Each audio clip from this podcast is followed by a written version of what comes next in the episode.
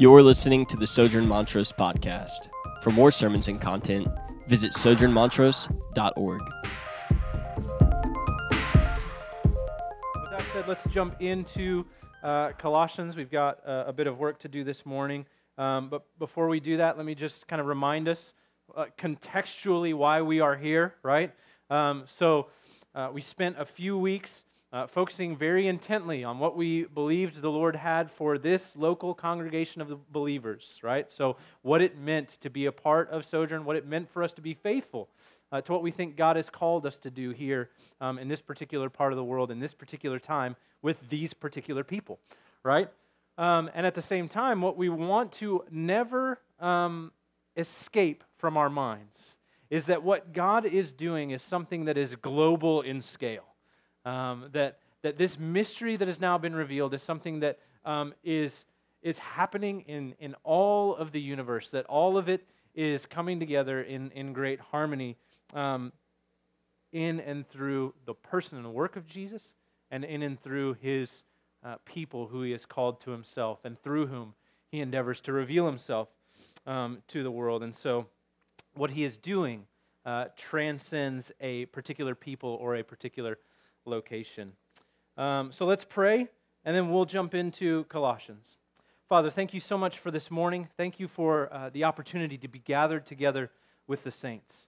I thank you, Lord, that because of Jesus, we now call one another brother and sister, and that does not depend in any way on how long we have known each other. It depends only upon the fact that you have called us sons and daughters, not because of our works, but because of Jesus's. And so, Lord, that's exciting, and that is life-giving and freeing. Lord, we thank you for the freedom that gives us from having to perform for one another. And, Lord, that we can just be and we can rest, knowing that this morning we have full approval, that you are pleased to dwell in us now by your Spirit, because of Jesus. And so we thank you for that. We pray that in this time we would receive your word, Lord, that your Spirit would teach and admonish us, Lord, that we might be shaped and changed and molded into the likeness of your Son Jesus, for your great glory and for our great joy. It's in Jesus' name we pray. Amen. So In any good story, particularly any good sort of mystery story, there's always a turnkey moment in the plot. Typically, in literature terms, that's called the climax, right, of the story. It's that point in the story where all of it begins to make sense, right? So there may be things yet to play out, but there's no more mystery that remains, right? I am going to use a spoiler alert to illustrate what I'm saying, but it's like a 20-year-old movie, so you've had plenty of time. But it's like in the movie The Sixth Sense, when you find out that Bruce Willis has been dead the whole time, right? And that everything in that moment begins to make sense. Somebody's going to go watch it now and be utterly disappointed the rest of the time. Right? That's the climax of the story. That's the moment when everything else makes sense. Not only everything that preceded it, but everything that will come after it just makes sense now, right? It's the moment when the mystery is revealed. Well, the Bible tells us that the story being written in the universe, that the story of creation, that life and purpose, that all of that, the mystery, the climax, has been revealed in Jesus.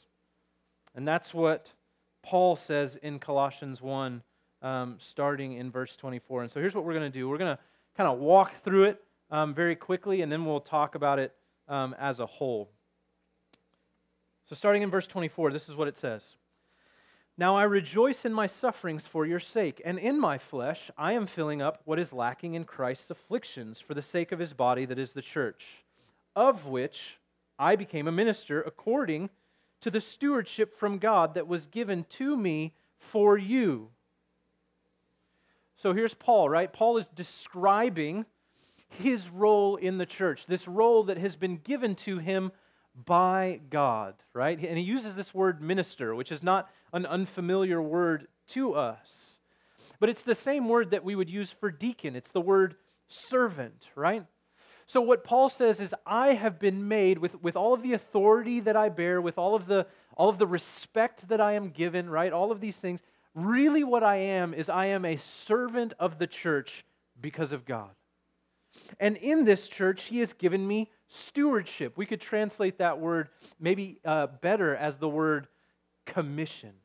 That as a servant of God, for the sake of the church, he's been given a commission. He's been given something to do. And what is that? Well, it's to make the Word of God fully known, right? Without lack. That the Word of God would be made known in the church, to the church. That is why Paul is a servant of the church, and that is the commission that God has given him in the church. Let's keep reading. Verses 26 and 27 say this. The mystery hidden for ages and generations is now revealed to the saints. So the Word of God, fully known, is this mystery that has been hidden for ages and generations, now revealed to his saints. Verse 27, to them God chose to make known how great among the Gentiles are the riches of the glory of this mystery, which is Christ in you, the hope of glory.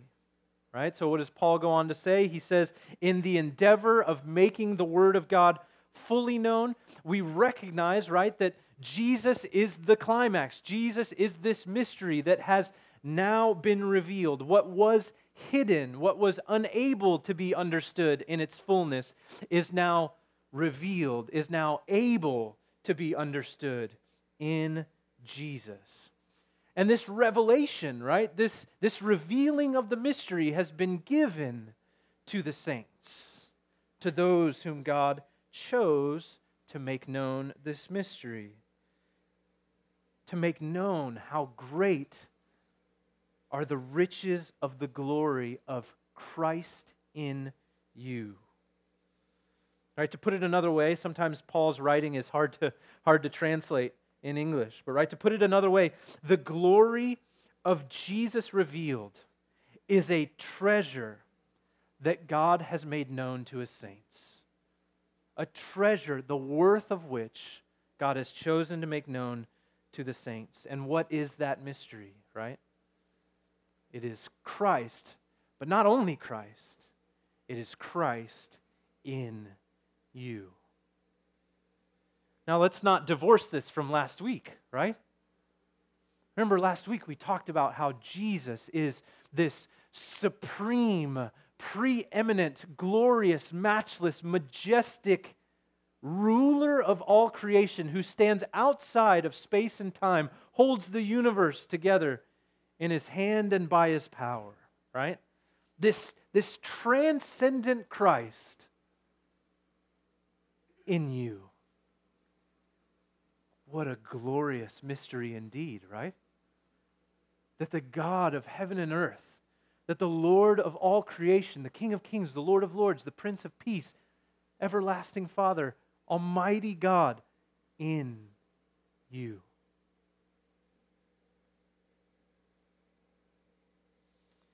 That is the mystery that is revealed. That this transcendent Christ, this transcendent God, would become immanent, dwelling, residing in you. And then what does it say?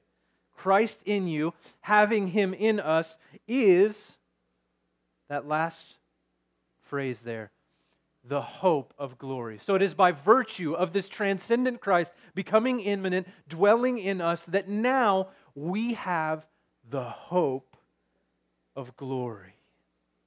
All right, so what's Paul saying? It's because of our union. It's because of our mysterious union with Christ. It's because we are in him and he is in us that we now have the hope of glory. Right? And remember, when we read the word hope in the Bible, it's not the wishy-washy hope, right? It's not the, I hope they haven't run out of the special at my favorite restaurant, or I hope this guy or girl asks me out, right? It's not that. Hebrews 6:19 says that our hope in Jesus is like a sure and steadfast anchor of the soul. So the Bible describes hope as sure and steadfast, an anchor for the soul. Keep reading. Colossians 1:28 says this, right? So Him we proclaim. Him Paul proclaims. Paul proclaims Jesus, warning everyone and teaching everyone with all wisdom, that we may present everyone mature in Christ. And so this mystery that is now revealed, Christ in us, the hope of glory, right? That is what Paul endeavors to proclaim. That is what it means for Paul to make the Word of God fully known. And Paul proclaims this mystery, proclaims this glory, this treasure, this riches, right? He proclaims it both positively through teaching, right? Instructing, but also negatively through warning, right? Through admonition, through exhortation. To what end? So that everyone might be presented mature in Christ. Now, here's the thing. I want us to look at that word mature just briefly, because really this is one of those words that is difficult to translate from the Greek to the English. And so what we end up with is a word that really is a little bit too weak. Typically, when we think of maturity, we think of, okay, that's a comparative word, right? So depending on what room I am in, I might be more mature or less mature, right? If I step into a room with someone with a PhD in theology, I am at that moment less mature, right? And yet that's not what this connotes at all. In fact, this Greek word teleos connotes the quality of being wholehearted in one's devotion to the Lord. So much so that one could be said to be blameless in contact. Another theologian describes it this way. He says, to be teleos is the complete and undivided way in which a person with all of one's positive and negative attributes is oriented towards God or towards Christ. And so what Paul says is that he endeavors by the proclamation of the mystery of Christ in us to present us as wholeheartedly devoted to the Lord. Essentially, that this gospel, that this richness of mercy, that this treasure of Christ in us would be something that at some point is wholly consuming for us. That there are no other allegiances that we bow to. That is what Paul preaches these riches for. Verse 29 says this, "For this I toil, struggling with all of His energy that He powerfully works within me. For I want you to know how great a struggle I have for you and for those at Laodicea, and for all who have not seen me face to face." Verse 2, "that their hearts may be encouraged, being knit together in love, to reach all the riches of full assurance of understanding, and the knowledge of God's mystery, which is Christ."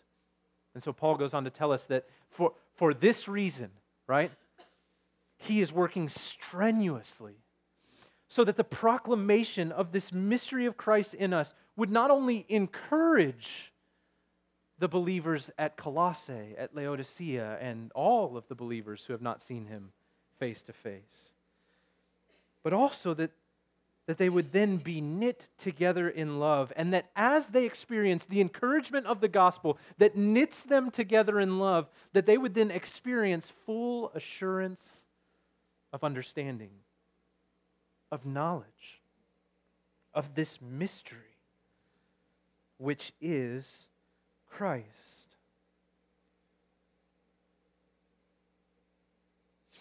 And then it goes on to say this in verse 4. Or 3 and 4.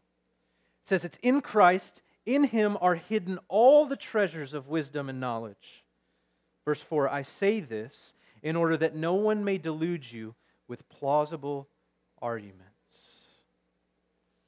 So what does Paul go on to say? He says, I preach and I proclaim Christ, right? Not only because it is this climax of human history, right? This revelation of mystery, not only because it encourages in the heart, not only because it knits us together, but also because it's there that we find all of the wisdom, all of the knowledge that we need. Everything that we need for life and for godliness is found in Christ.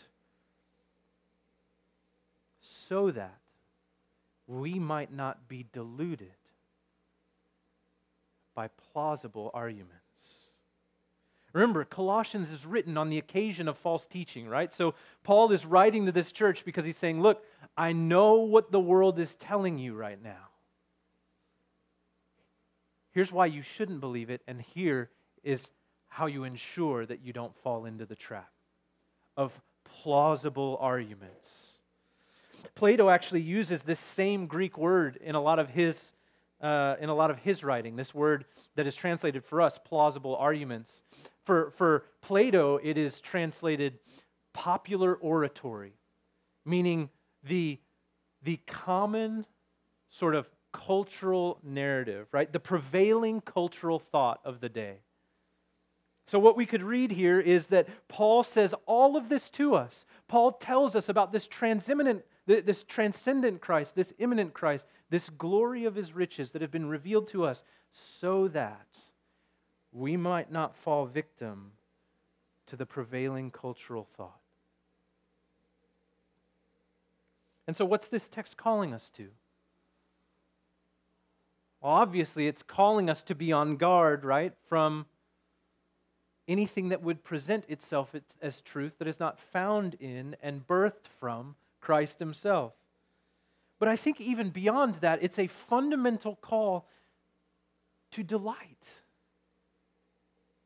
Right? It's calling us to both revel in and see the riches of this mystery that is now revealed to us. Right? With the same awe, shock, and wonder, right, that we saw Bruce Willis's coat come off and the blood show, right?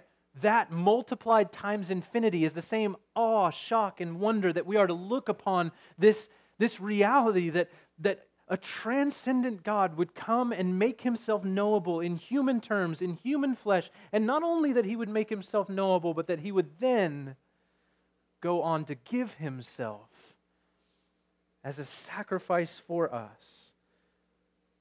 And I think the reason that we can clearly deduce that this is fundamentally a call to delight is by virtue of the words that Paul uses, right? What does he call this? He calls this glory, treasures, riches, all wisdom, all knowledge, right? Again, the comprehensive nature of Christ to be treasured, delighted in.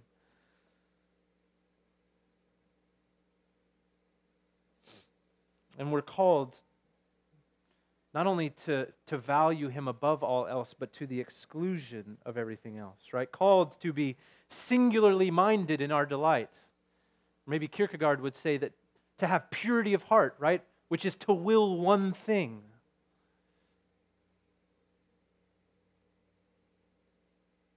That is the end for which the gospel is preached by Paul, as he tells us in verse 28, right? That we saints might be presented mature, which we said earlier is to be presented as singularly minded.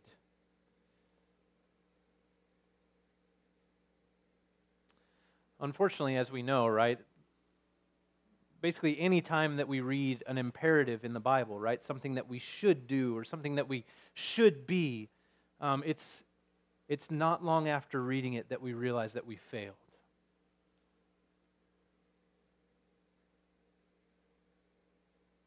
We fail to delight in Jesus.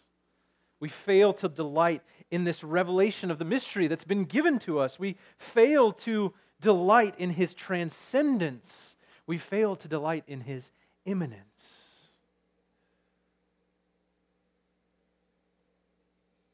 And why is that? Well, I think it's fairly simple, right? If the call of the text is to single-mindedness, to a singular delight, then the reason that we fail is because we are double-minded. And Paul gives us two reasons in this text for why we might be double-minded. The first one is this. The first one is, right, as it says in verse 4, we may be currently believing plausible arguments instead of the Word of God. That where the world has told us that there's something better out there, that we have believed the world and thus chased after those things. And so we've become double-minded. It's Jesus and wealth. It's Jesus and an independent sexuality. It's Jesus and power or control. It's Jesus and add whatever else you want into that cocktail.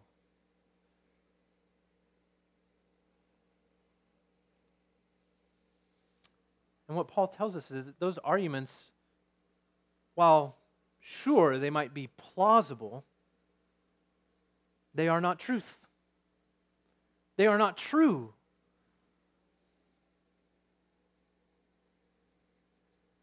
In fact, Christ goes on to lay claim to that mantle in and of himself when he says, I am the way, the truth, and the light.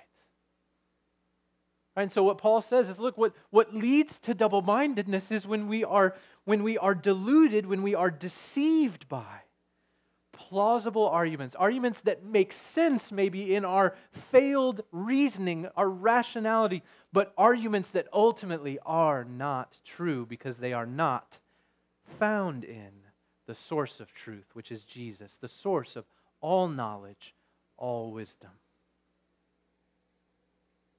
That's the first reason that Paul gives us for why we might be double-minded in our delight. But there's another reason that might be, and it's much more simple, and I think it's less difficult to untangle. And that's just quite clearly that this mystery has been revealed to the saints. All right? That's what it says. It says that this mystery, right, for some people is still a mystery. The Bible in some places says that it's as if a veil is still being worn, that we are unable, that there are people in the world that are unable to see this mystery of the gospel. And that is why Paul preaches, proclaims the mystery of the gospel. Why? So that everyone, right, might become singularly minded. So the exclusive truth of Jesus with the inclusive invitation that everyone might experience. And so maybe you're sitting in the room this morning, and the sheer reason, right, for double-mindedness, the sheer reason for the feeling of emptiness or the circular reasoning of the world is purely because we have not seen Jesus as he is. We've maybe heard a cultural version of Jesus, or maybe we've had him sort of miniaturized and put into pet form that we kind of enjoy when we want to, but only then, right? And so the call of this text for you this morning is simply to behold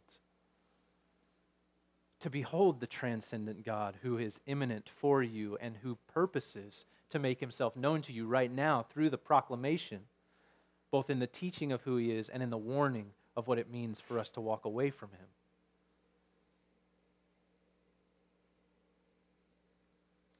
But here's what's so great about the gospel, right? In that in any area that we have failed, and in every way that we have failed, Christ has, in his turn, succeeded, and not only succeeded, but he's done so on our behalf, right? That's essentially what the basis of our faith is. We failed, Jesus didn't, so we can trust him. We can trust him for our righteousness. And so where we have led double-minded lives, Jesus led the single-minded life on our behalf, right? He lived, thus, a perfect life. And it's in him that, again, Paul says in chapter 2, verse 3, that every treasure of knowledge and wisdom resides, such that when we delight in him, we can actually avoid being deluded by plausible arguments. And I think Jesus shows us the way forward, right? He exhibits this in his own ministry. And I'm just going to use two, like, very brief examples of the hundreds and hundreds that are in just these few gospel accounts that we have of his life, right? Let's see how Jesus exhibits this knowledge. Luke chapter 4, right? Here's what's happening. Luke chapter 4, Jesus goes out to the desert. He fasts there for 40 days, meaning he does not eat anything for 40 days. And it's at the conclusion of those 40 days, right? Obviously a moment of physical weakness, right? That Satan approaches and Satan tempts Jesus, right? And this is how it goes down. This is what the devil says. The first thing that the devil tempts him with, he says to Jesus, "If you're the Son of God, command this stone to become bread. I know you are hungry. If you're the Son of God, make this stone bread." Simple.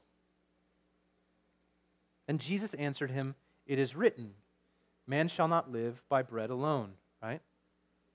What happens next? It says the devil took him up, showed him all the kingdoms of the world in that moment of time, and said to him, "Jesus, to you I will give all this authority and their glory, for it has been delivered to me. And I will give it to whom I will. If you then will worship me, all of it will be yours."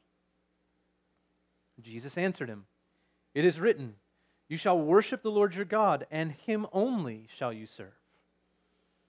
And the devil's like, all right, back to the drawing board. What does he say next? He took him to Jerusalem, set him on the pinnacle of the temple, and said to him, "If you are the Son of God, throw yourself down from here, for it is written that he will command his angels concerning you to guard you." And Jesus said to him, "It is said, you shall not put the Lord your God to the test." To every offer of Satan, right? To every plausible argument of Satan's, Jesus responds with the word. Right? Those red letters in chapter 4, each one of them is a direct quote from the book of Deuteronomy. Jesus is calling upon the knowledge of the Word of God that Paul says now has been fully made known in him. He's calling upon that knowledge so that he might not be deluded by the plausible arguments presented to him by the devil. He responded with knowledge, true knowledge, trustworthy knowledge, eternal knowledge in the Word. That what might have satisfied him momentarily might be put away for the sake of what he knows to be true and satisfying. He also exhibits his wisdom, right? In Matthew chapter 23, he's conversing with the Pharisees, the religious and moral elite of the day, right? Those who walked around looking down their noses at all the plebeians who were unable to walk as they walked, talk as they talked. And this is what Jesus said to them. "The scribes and the Pharisees sit on Moses' seat. So do and observe whatever they tell you, but not the works they do, for they preach but do not practice." And so what does he say? He says, look, the Pharisees, they might have knowledge, but they don't have wisdom. Because wisdom is knowledge rightly applied, and they've applied it terribly, in a terribly misguided way. And so what does Jesus cut to the core of? He says, no, look, you have to understand that in me, there's not only knowledge, but there is wisdom to be had. And we see Jesus exercise that throughout his life. These are just two very short things or examples that we've seen this morning. But Paul tells us that it's not only the treasures of knowledge and wisdom that we have in Jesus, it's also, right, and more importantly, I would argue, the hope of glory that we have in Jesus. And when we look at the life and ministry of Jesus on our behalf, I think it's the hope of glory that ultimately carries Jesus across the finish line, right? There's this beautifully tender moment in the Gospels that we see recorded. It happens on the night that Jesus is arrested. And on the night that Jesus is arrested, he's in this garden and he's praying to his Father, right? And he says to his Father, he says, "If you are willing, please take this cup from me." Right? So Jesus knows what's coming. He knows what is about to transpire. And he says, "Father God, if you are willing, please take this cup from me. And then he says this line that whether we spend a lot of time in the Bible or not, we probably recognize. He says, "Yet not my will, but your will be done." Right? That in that moment, Jesus was confident beyond the shadow of a doubt that God's decrees would come to pass. So although the road was dark and devastatingly lonely, he was willing and able to walk it in confidence.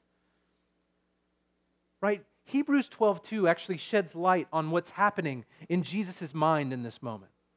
Right? Because Hebrews 12:2 tells us this. It says that it was for the joy set before Jesus that he endured the cross. For the joy set before him, for the hope of glory set before him that he endured the cross. That in this moment of suffering, unlike anybody else in all of existence has ever experienced, where Jesus not only experienced physical suffering, but also God's just wrath in taking on the sin of the world upon himself. Hebrews tells us that the promise of future reward, that the joy set before him, is what gave Jesus the strength to suffer for our sake. It's amazing.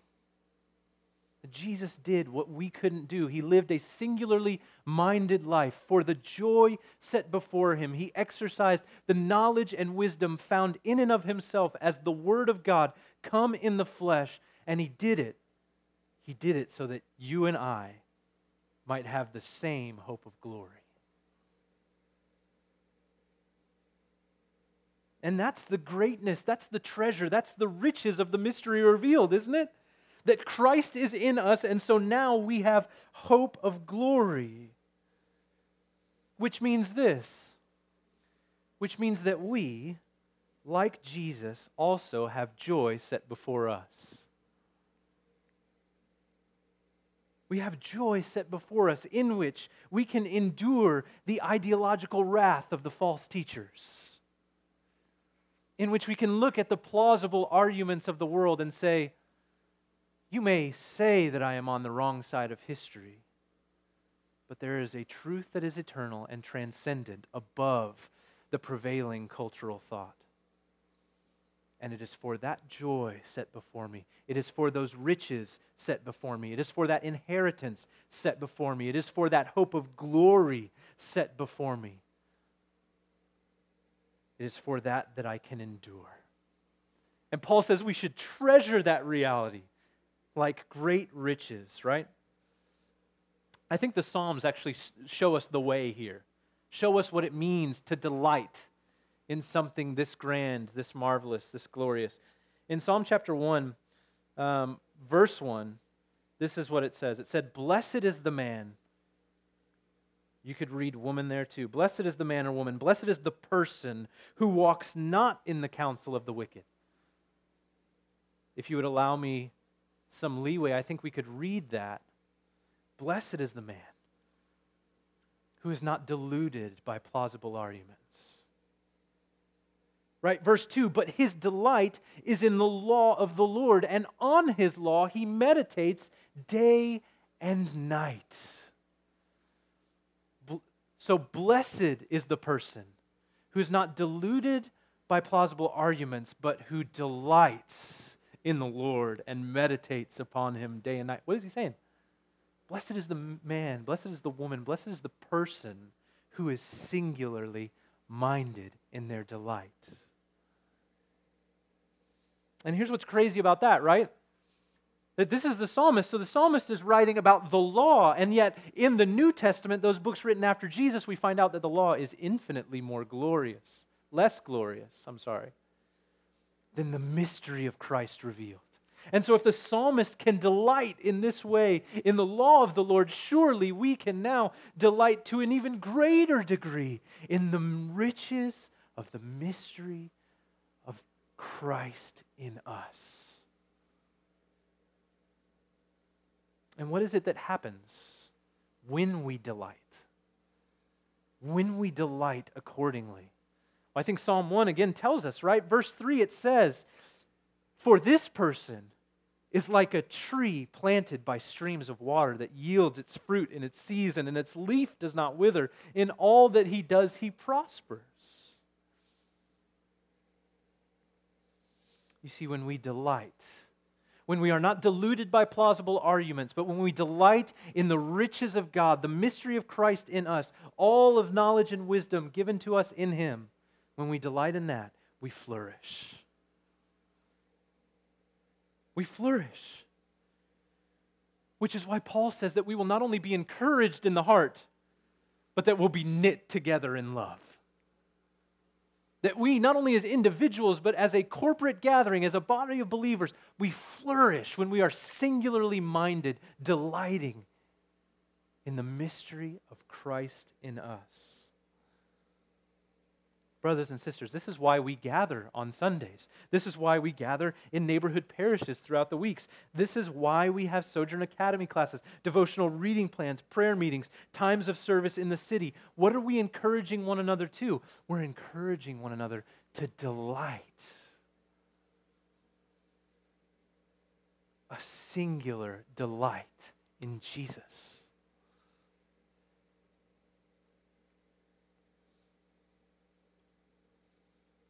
And what I love about this particular passage in Colossians is, again, the sense of just the comprehensive nature of Jesus, right? It's in Jesus that Paul says the Word of God is fully known. And so here's the thing. We may perceive some distance from God because maybe there's some aspects of Him that we can't understand or rationalize within our sort of logical line of thinking, our finite human mind. And yet if we look to Jesus, Paul tells us that there will be no lack of knowledge, no lack of wisdom, and more importantly, no lack of hope. No lack of hope.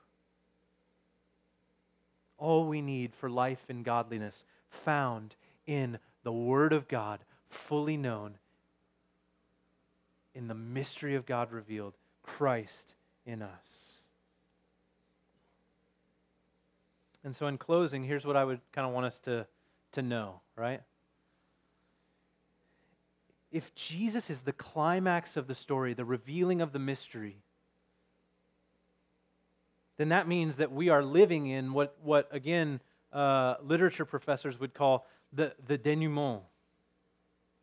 The part of the narrative, the part of the play, the part of the book, the part of the movie where the strands of the plot are drawn together and are resolved. Here's what I mean. There may be details left to be played out, but there will be no more plot twists. What I mean by that is nobody's going to come and usurp Jesus' power. Nobody's going to come and conquer the church. Nobody's going to come and... There is no plot twist left. Jesus will reign and rule. Jesus will reign and rule sovereignly over all of creation as the preeminent Christ, but He will also dwell in us mysteriously and gloriously in such a way that we will experience the fullness of His riches. Brothers and sisters, that is the hope of glory in which we can endure. We can endure the appeals of our current cultural thought, our current cultural narrative. Let's pray. Father, we thank You for this morning. Again, we do thank You for the opportunity to be gathered together. And I pray, Lord, that this morning as we come to the table and we take of the bread and of the cup, Lord, that we would take it this morning with delight. That we would delight in the mystery of the Word of God being made fully known in the person of Jesus, but also in His work. That Jesus came with no uncertainty to bring lost sinners home to You. God, what a treasure What a thing to be reveled in. What a thing to delight and to celebrate above all other things that we tend to delight in and celebrate.